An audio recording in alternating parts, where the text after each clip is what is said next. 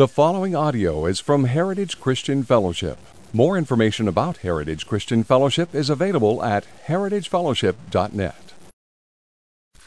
Today I want to talk to you about the unusual provision of God as we turn in our scriptures to Acts 23, as I finish up that chapter that Jeremy began looking at last week.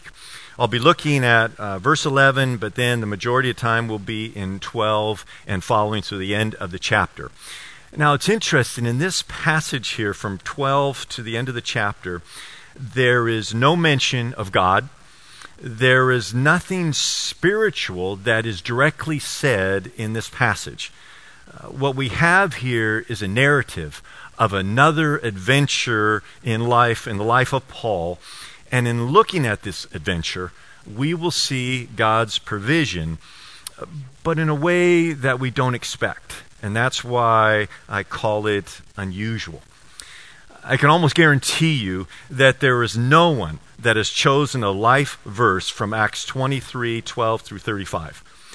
I mean, there's just not a verse there that can be highlighted as powerful and meaningful in and of itself. And that isn't bad, but it's just a reality of this narrative. Now, the passage is set up by what is said in verse 11, where God comes to Paul and gives him a promise. And then the rest of this passage shows how God keeps his promise. Now, let me quickly review where we're at in the life of Paul. He is under arrest in Jerusalem when the crowd turned on him, and the tribune, Claudius Lysias, arrested him to keep him from being torn apart. The tribune wanted to find out the reason why he was being accused by the Jews, why they were so agitated by him. So he gathered the Sanhedrin together with Paul and had Paul address them. But things went south quickly when Paul identified that the reason he was under trial here was because of his hope in the resurrection. And I want us to look at that, and let me just read it because I think it does the best job of explaining what's happened there. So if you look at verses 6 through 10 in chapter 23, look what it says there. It says, "Now when Paul perceived that one part were Sadducees and the other part Pharisees, he cried out in the council, 'Brothers, I am a Pharisee, a son of Pharisees. It is with respect to the hope and the resurrection of the dead that I am on trial.' And when he had said this, a dissension arose between the Pharisees and the Sadducees, and the assembly was divided. For the Sadducees said there was no resurrection, nor angel, nor spirit, but the Pharisees acknowledged them all. Then a great clamor arose, and some of the scribes and the Pharisees' party stood up and contended sharply. 'We find nothing wrong in this man. What if a spirit or an angel spoke to him?' And when the dissension became violent, the tribune, afraid that Paul would be torn to pieces by them, commanded the soldiers to go down and take him away from among them by force and bring him into the barracks." Now, as Jeremy pointed out last week, this strategy of Paul really backfired on him, because what it did was it caused such division that he doesn't get another chance to address this group and to share more about Jesus. And so there's a chance that we talked about last week, Jeremy talked about that, Paul was discouraged by this. It's like, you know, we see the humanity of Paul. He's not perfect. He makes mistakes. Maybe that wasn't the best thing for him to do at that time. And so he's probably discouraged. And in that discouragement, God comes to him at night in verse 11 here, and he gives him a promise. And let's read that promise. Verse 11 of Acts 23. "The following night, the Lord stood by him and said, 'Take courage, for as you have testified to the facts about me in Jerusalem, so you must testify also in Rome.'" What does this promise declare? Well, it says that Paul, in fact, will make it to Rome and there testify about God. God is promising, said, "I'm going to get you there, Paul." Now, let me ask you this. How good is the promise of God? Can we count on it? Do we know for sure that God will follow through on his promise? Is there any chance that God has made a mistake here and didn't see the future clearly? And in fact, maybe it won't work out that Paul gets to go to Rome. No. We know with absolute certainty that God always keeps his promises. Always. He never breaks a promise. If he did, then our faith would be worthless, because we wouldn't know, well, what promises are true and what promises is he not going to follow through on. And we can't have a faith like that. We have to have a faith that knows no matter what, God will always keep his promises. And that's what we have in the Word of God. So God gives this promise to Paul that he is in fact going to testify in Rome sometime in the future. And right away, this promise gets put to the test.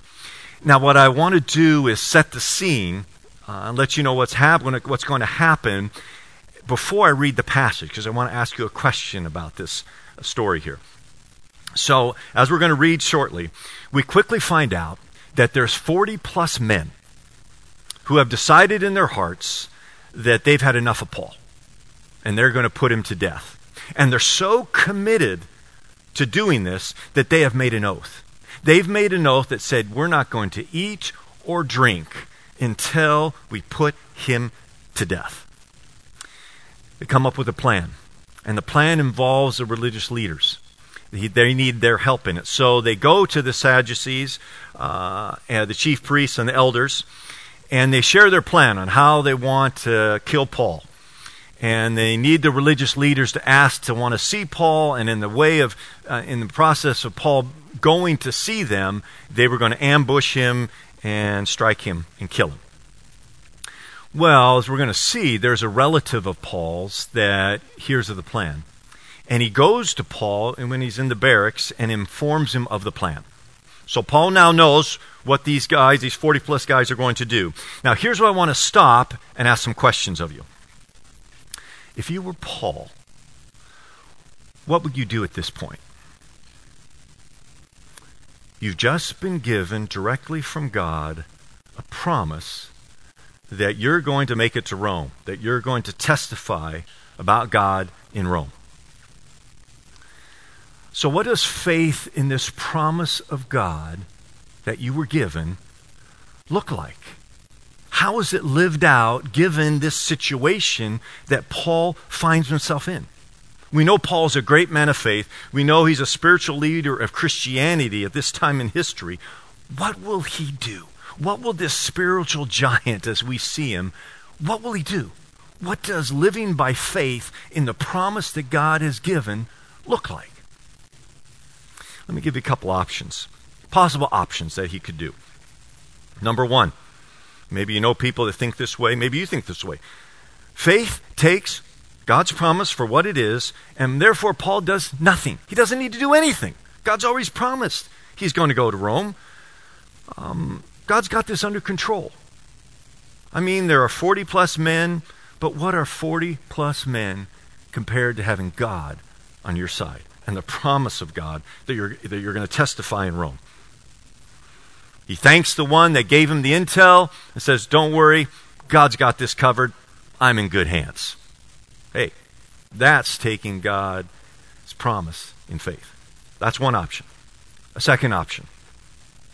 Thank the man, it was actually a relative of his, for the intel, and immediately enter into prayer with a plan to later sing hymns, remembering how well that worked when he and Silas were under arrest in Philippi. Remember the story? They're singing hymns at midnight. God brought an earthquake. The prison doors fly open. It worked well back then. Let's employ that this time. Why not go by past good experience? That's the second option. Third possible option. Ask the informant to go to find other followers of Christ and let them know of these plans so that they can join Paul in praying for his protection.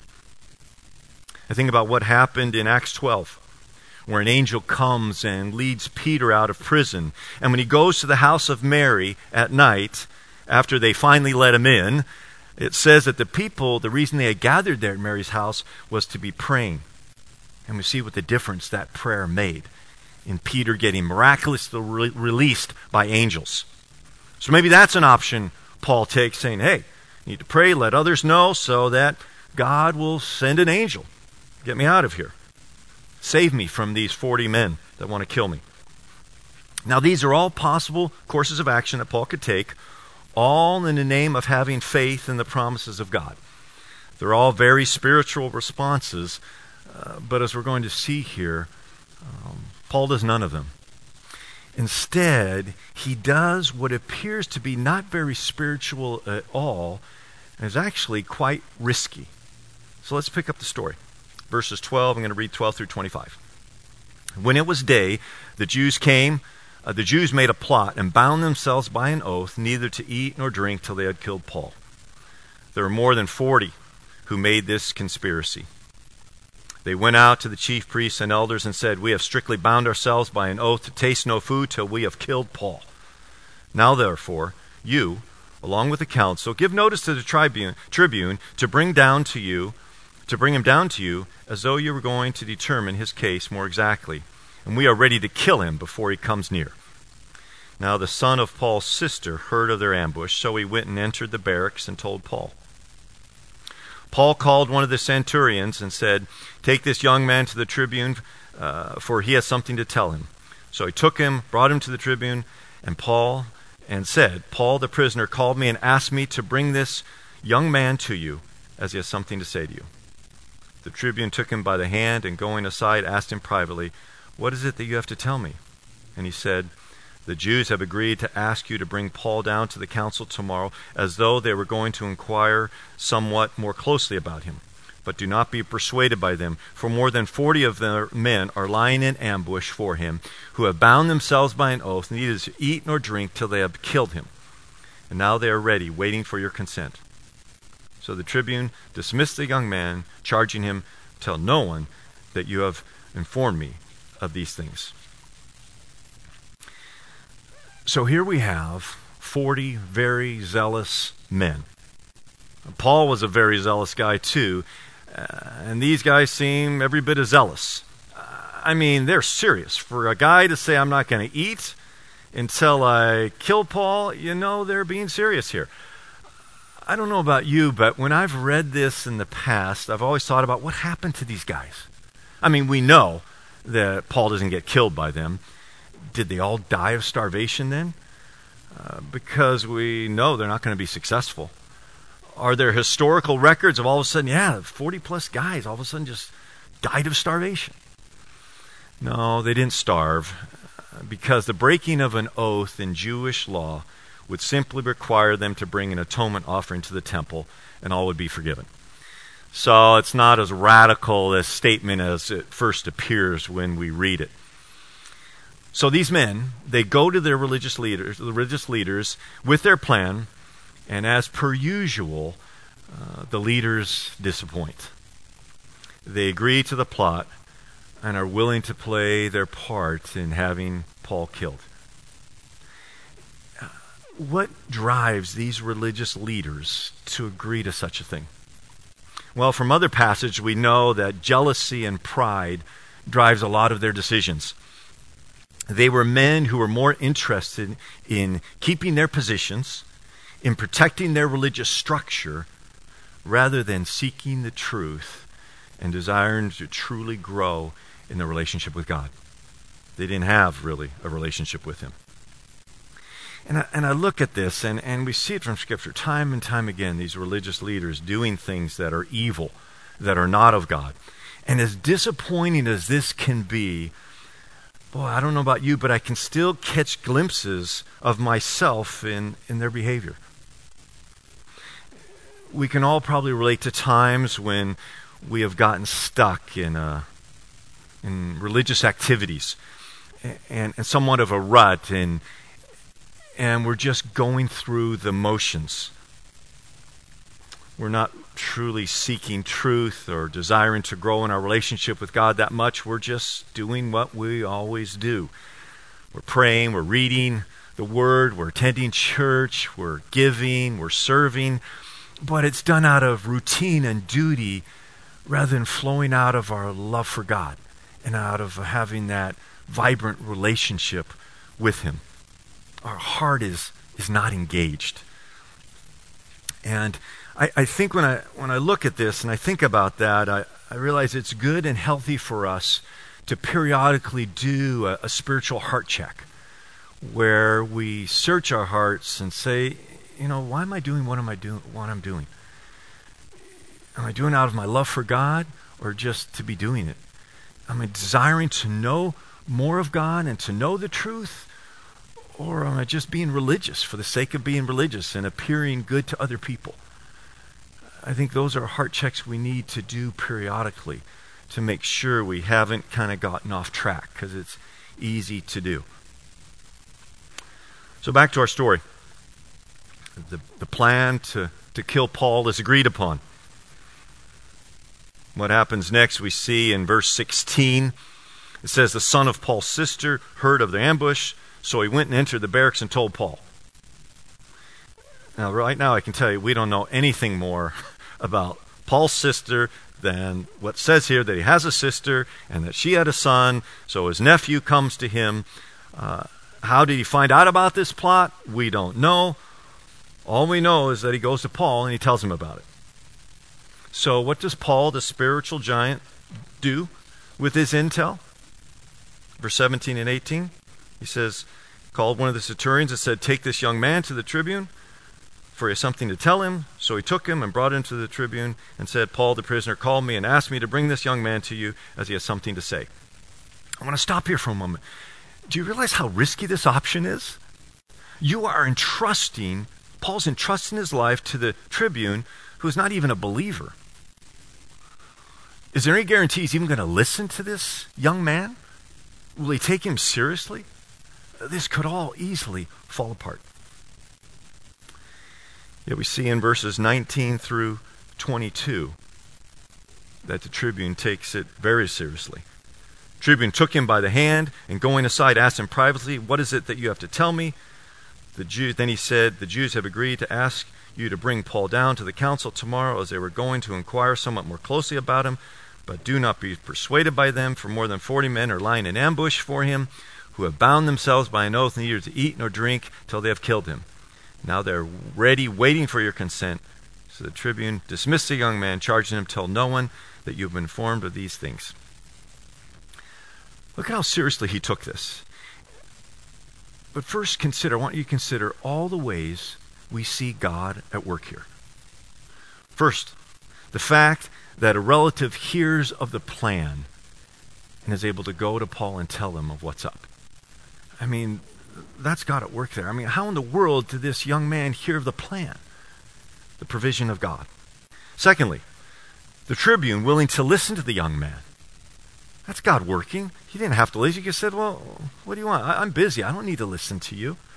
And then to take, not only listen, but take it seriously, where he says, let's go privately so no one else could hear. If he didn't do that, if he waited to see, well, what if you have to tell me? Other people hear of that. Then they could get back to these guys that, hey, they're onto your plan, better change it. But he pulls them aside privately. The provision of God. Fourthly, he tells the young man to tell no one, to keep it a secret. Again, God at work.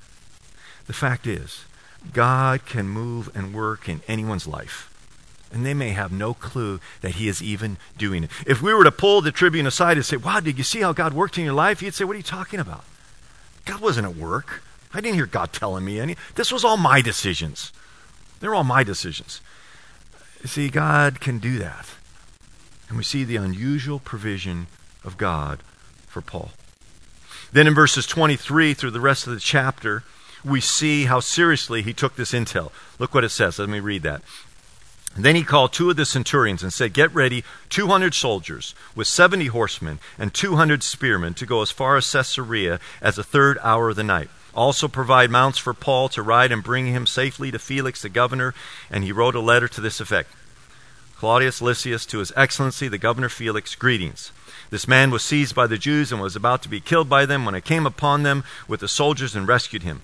Having learned that he was a Roman citizen and desiring to know the charge for which they were accusing him, I brought him down to the council. I found that he was being accused about questions of their law, but charged with nothing, deserving death or imprisonment. And when he disclosed to me that there would be a plot against him, the man, I sent him to you at once, ordering his accusers also to state before you what they have against him. So the soldiers, according to their instructions, took Paul and brought him by night to Antipatris. And on that next day they returned to the barracks, letting the horsemen go on with them. When they had come to Caesarea and delivered the letter to the governor, they presented Paul also before him.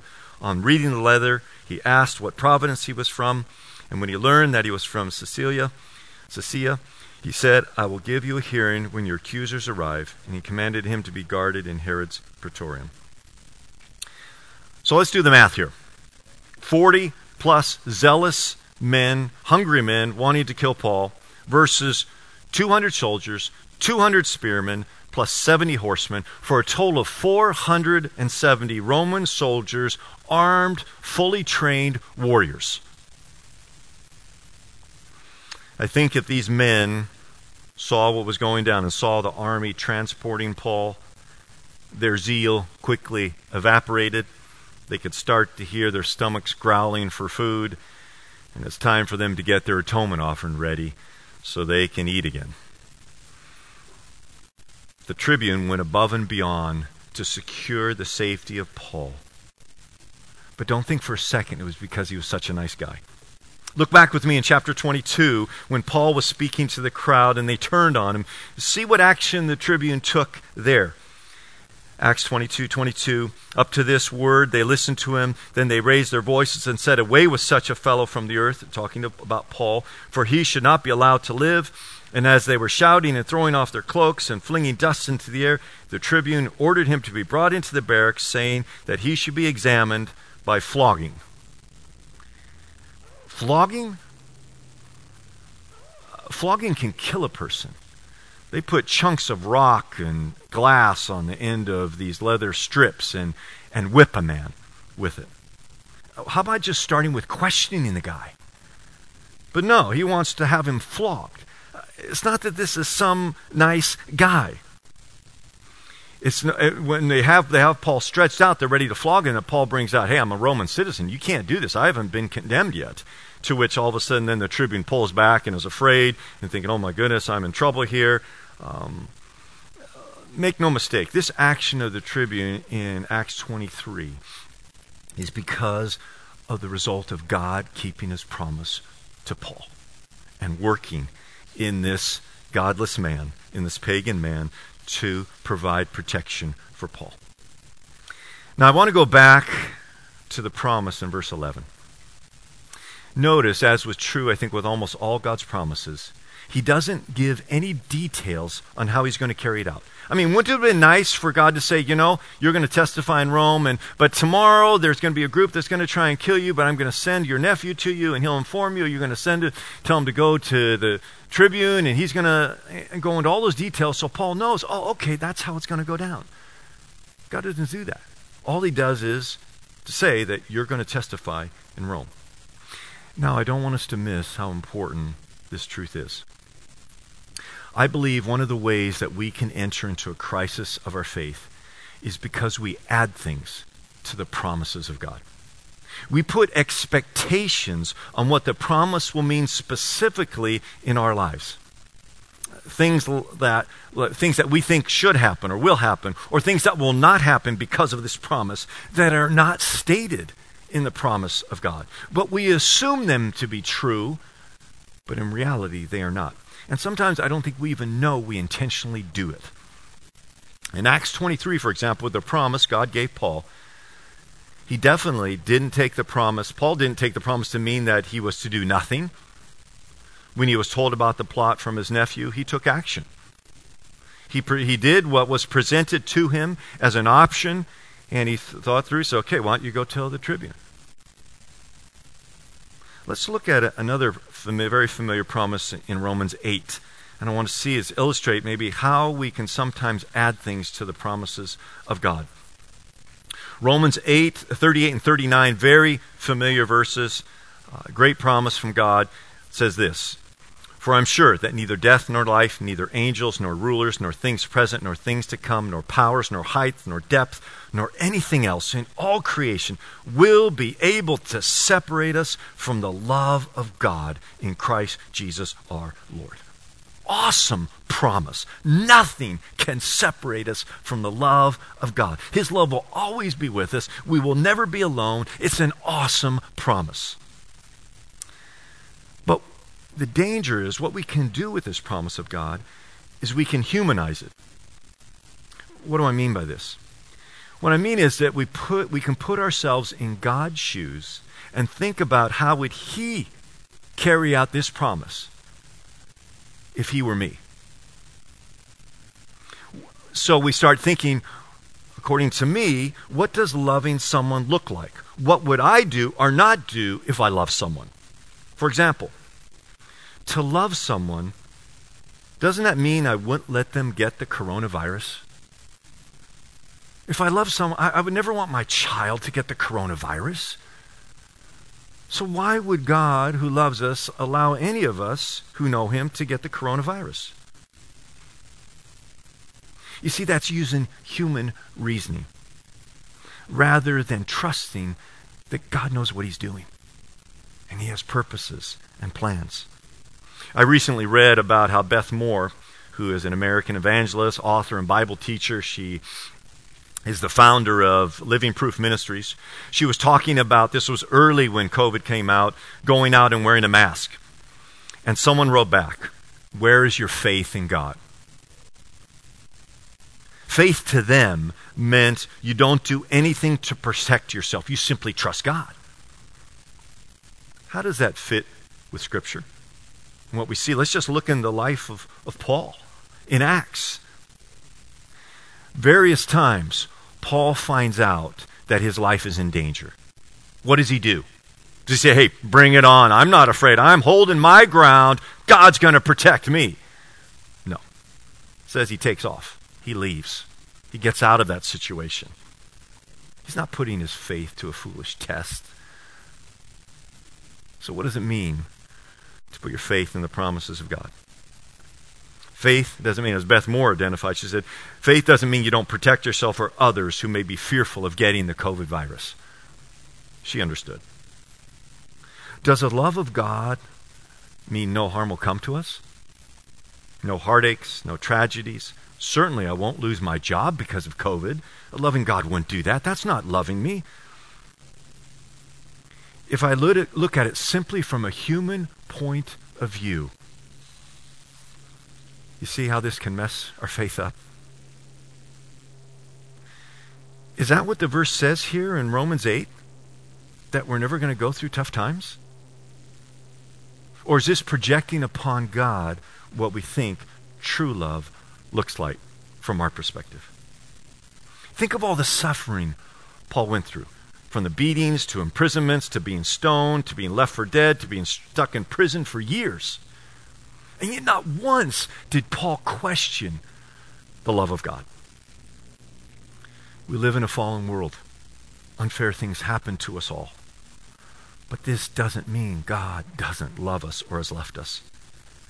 We know He does because of another very unusual provision of His, and that is the cross. Jesus leaving heaven, leaving the throne, coming to this earth with the sole purpose of taking upon Himself the sin of the whole world and dying a cruel death on the cross. The unusual provision of God, so that we could be forgiven, so that we could be redeemed, so that everyone who puts their faith and trust in Jesus Christ can be adopted into the family of God forever. All our sins forgiven, being made right with God, all because of the cross and Jesus. Any and all suffering that we will go through in this world will seem like nothing compared to what we'll experience when we enter into heaven for eternity. It will be worth it. But it's hard for us to grasp that because we don't have a taste exactly. We don't know exactly what it's going to be like. I mean, what is it like to not have to struggle with sin? What is it like to never have any pain anymore? To not fear, to have all sin, all evil removed? We don't know. And that is why I believe this verse in Colossians 3:1 is one of the most important verses for us to live in this fallen world. It says this, Colossians 3:1, "Since then you have been raised with Christ, set your hearts on things above, where Christ is seated at the right hand of God." To value the things of heaven and God more than the temporary things of this world. We need to think about what is it that we have in Christ. What have we to look forward to? What things will be no more? What has God provided us? And by so doing, we therefore don't sink our roots too deeply into the things of this world and value them more than what we have in Christ and what lies ahead. Because this is how we get tempted every day. This is what the world tries to do, to try to get us to value our comfort more than anything else. It's about having more things. It's about needing to impress people by what we have rather than our greatest treasure, which is having a personal relationship with the living God that will last forever. We don't know what today holds for us, but we do know are that the promises of God will never fail us. They will always be true. He will love us through whatever we go through, and he will one day take us home to glory. God uses Paul's nephew and a pagan tribune to secure his safe passage, an unusual provision. But in reality, does God ever have a usual way of operating? Can you say, oh yeah, I know what he's going to do here. I know what he's going to do here. We're kidding ourselves if we think we can figure out what God is going to do next. May we use this example of how God kept his promise to Paul to remind us not to add anything to the promises of God, not to humanize them, not to think we can be in the position of God and we can figure out what it is to be the loving thing to do. I heard a president of a seminary recently tell a story of having to take his young daughter into the doctor to have a painful shot. She was too young to understand what was going on and why this was happening. And as her dad held her in his arms, she was screaming. And she cried out, "Daddy, don't let them do this to me. I mean, why would my dad let them hurt me?" She didn't understand the love of a father. She couldn't comprehend how this pain could result in anything good. So she simply held on tightly to her dad as she went through the pain. How well does this describe what happens to us here on this earth at times? We don't have the capacity to understand why and how something could possibly be for good or allowed by a loving God. And all we can do is hold on tightly to him, knowing that nothing will separate us from the love of God. To believe in the promise, which doesn't mean we understand, doesn't mean it makes sense to us, but we trust that he always keeps his promise. Is there something going on in your life right now that is causing you to doubt in some of the promises of God? Are you unable to understand why? Can you not see how anything good can come out of this? Look to the cross. Look to what Jesus suffered for you.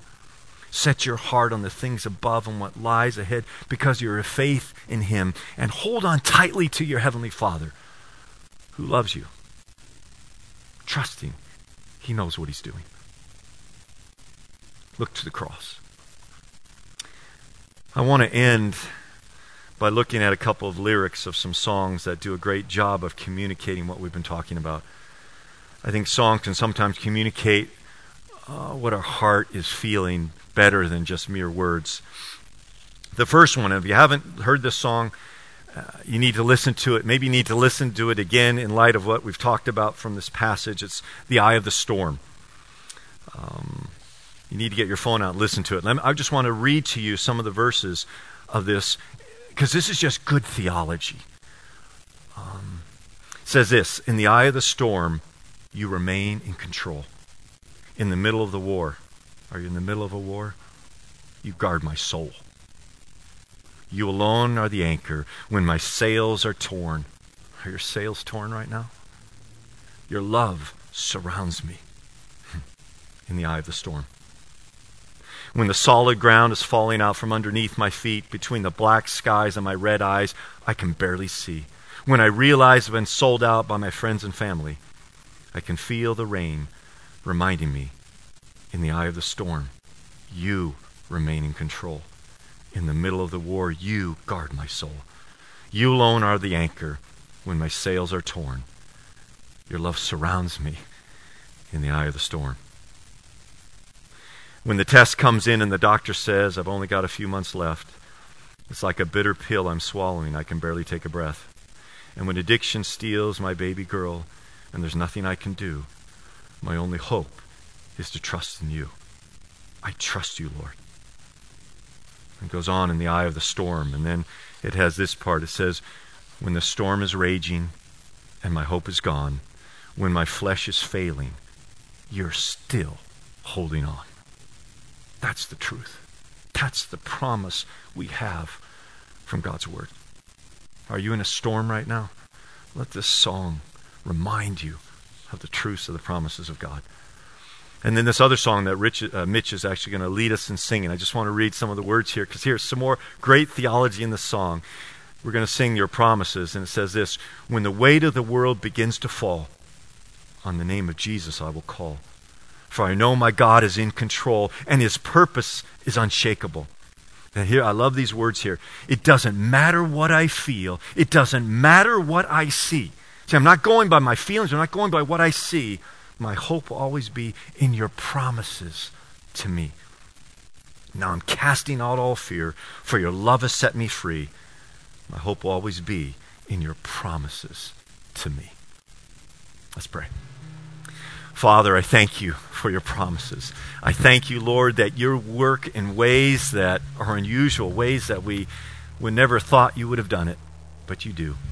Lord, I pray that you open our eyes to see even now in our lives how you have been providing for us through all that's going on in this world today. Help us not to miss it. Protect us from humanizing your promises and adding to them instead of just taking them at your word and trusting you. Father, I pray for those who are going through it right now, who have lost some hope, who need to be refreshed and reminded of your promises, reminded of your love that will never leave them. Remind them of what they have to look forward to, the promises they have in you and the future they have in you. God, I thank you that your promises are always true. I thank you that we can trust in you always. And it's in the name of Jesus Christ we pray these things. Amen.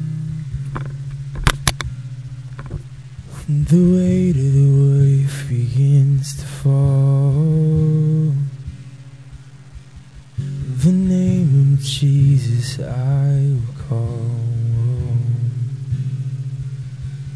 For I know my God is in control,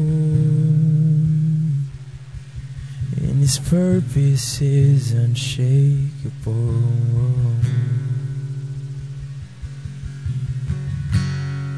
Doesn't matter what I feel, doesn't matter what I see, my hope will always be your promises to me. Now I'm casting out all fear, for your love has set me free.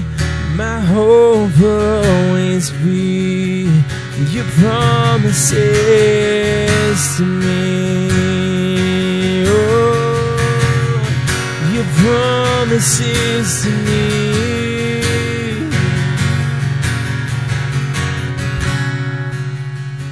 So I walk into days to come,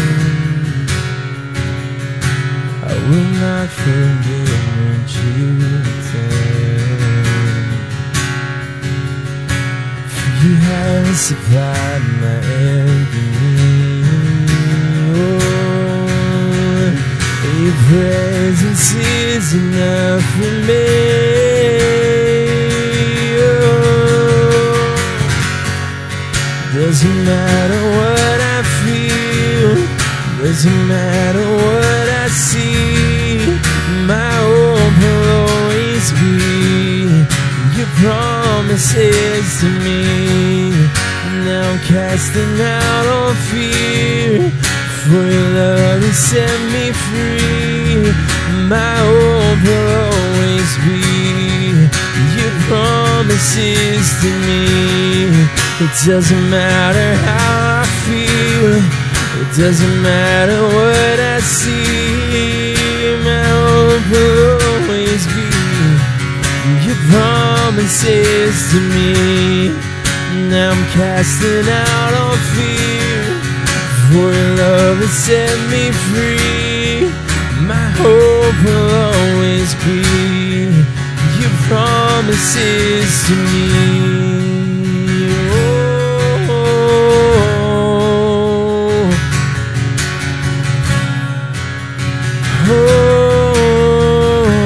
oh, you will. You will always be more than enough for me. You'll always be more than enough for me. Oh. Nothing's gonna stop the plans you've made.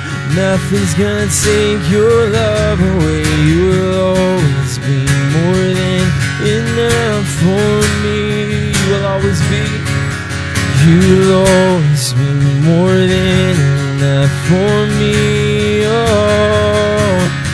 You will always be more than enough for me. Nothing's gonna stop the plans you made. Nothing's gonna take your love away. You will always be more than enough for me. Doesn't matter what I feel. Doesn't matter what I feel. Doesn't matter what I see. My hope will always be your promises to me. Now I'm casting out all fear, for your love has set me free. Oh, my hope will always be your promises to me. Oh, in the eye of the storm, in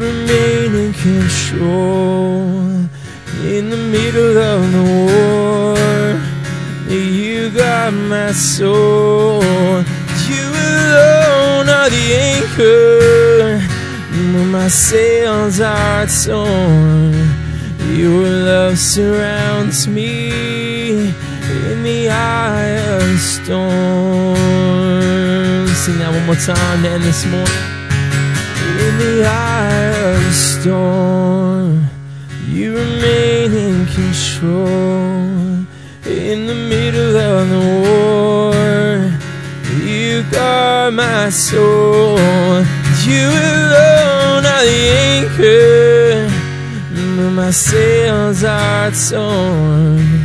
Your love surrounds me in the eye of the storm. Your love surrounds me in the eye of the storm. Oh. Doesn't matter what I feel, doesn't matter what I see, my hope will always be your promises to me. Now I'm casting out all fear, for your love set me free. My hope will always be your promises to me. Your promises to me. Lord God, we trust you. God, thank you for the reminder. Lord, we can look in your scriptures and find promises all over the place that we can truly take to the bank. We know that everything you've said in your word that hasn't yet come to pass will come to pass. We know that every promise you've made in scripture regarding our provision, you taking care of us, we can trust you. And God, help us not to interpret those promises through the lens of a human being, as if we're in charge. But God, help us to read your promises for what they truly are, to then be able to place our faith and trust completely in you, knowing that you will come through in your way, in your timing.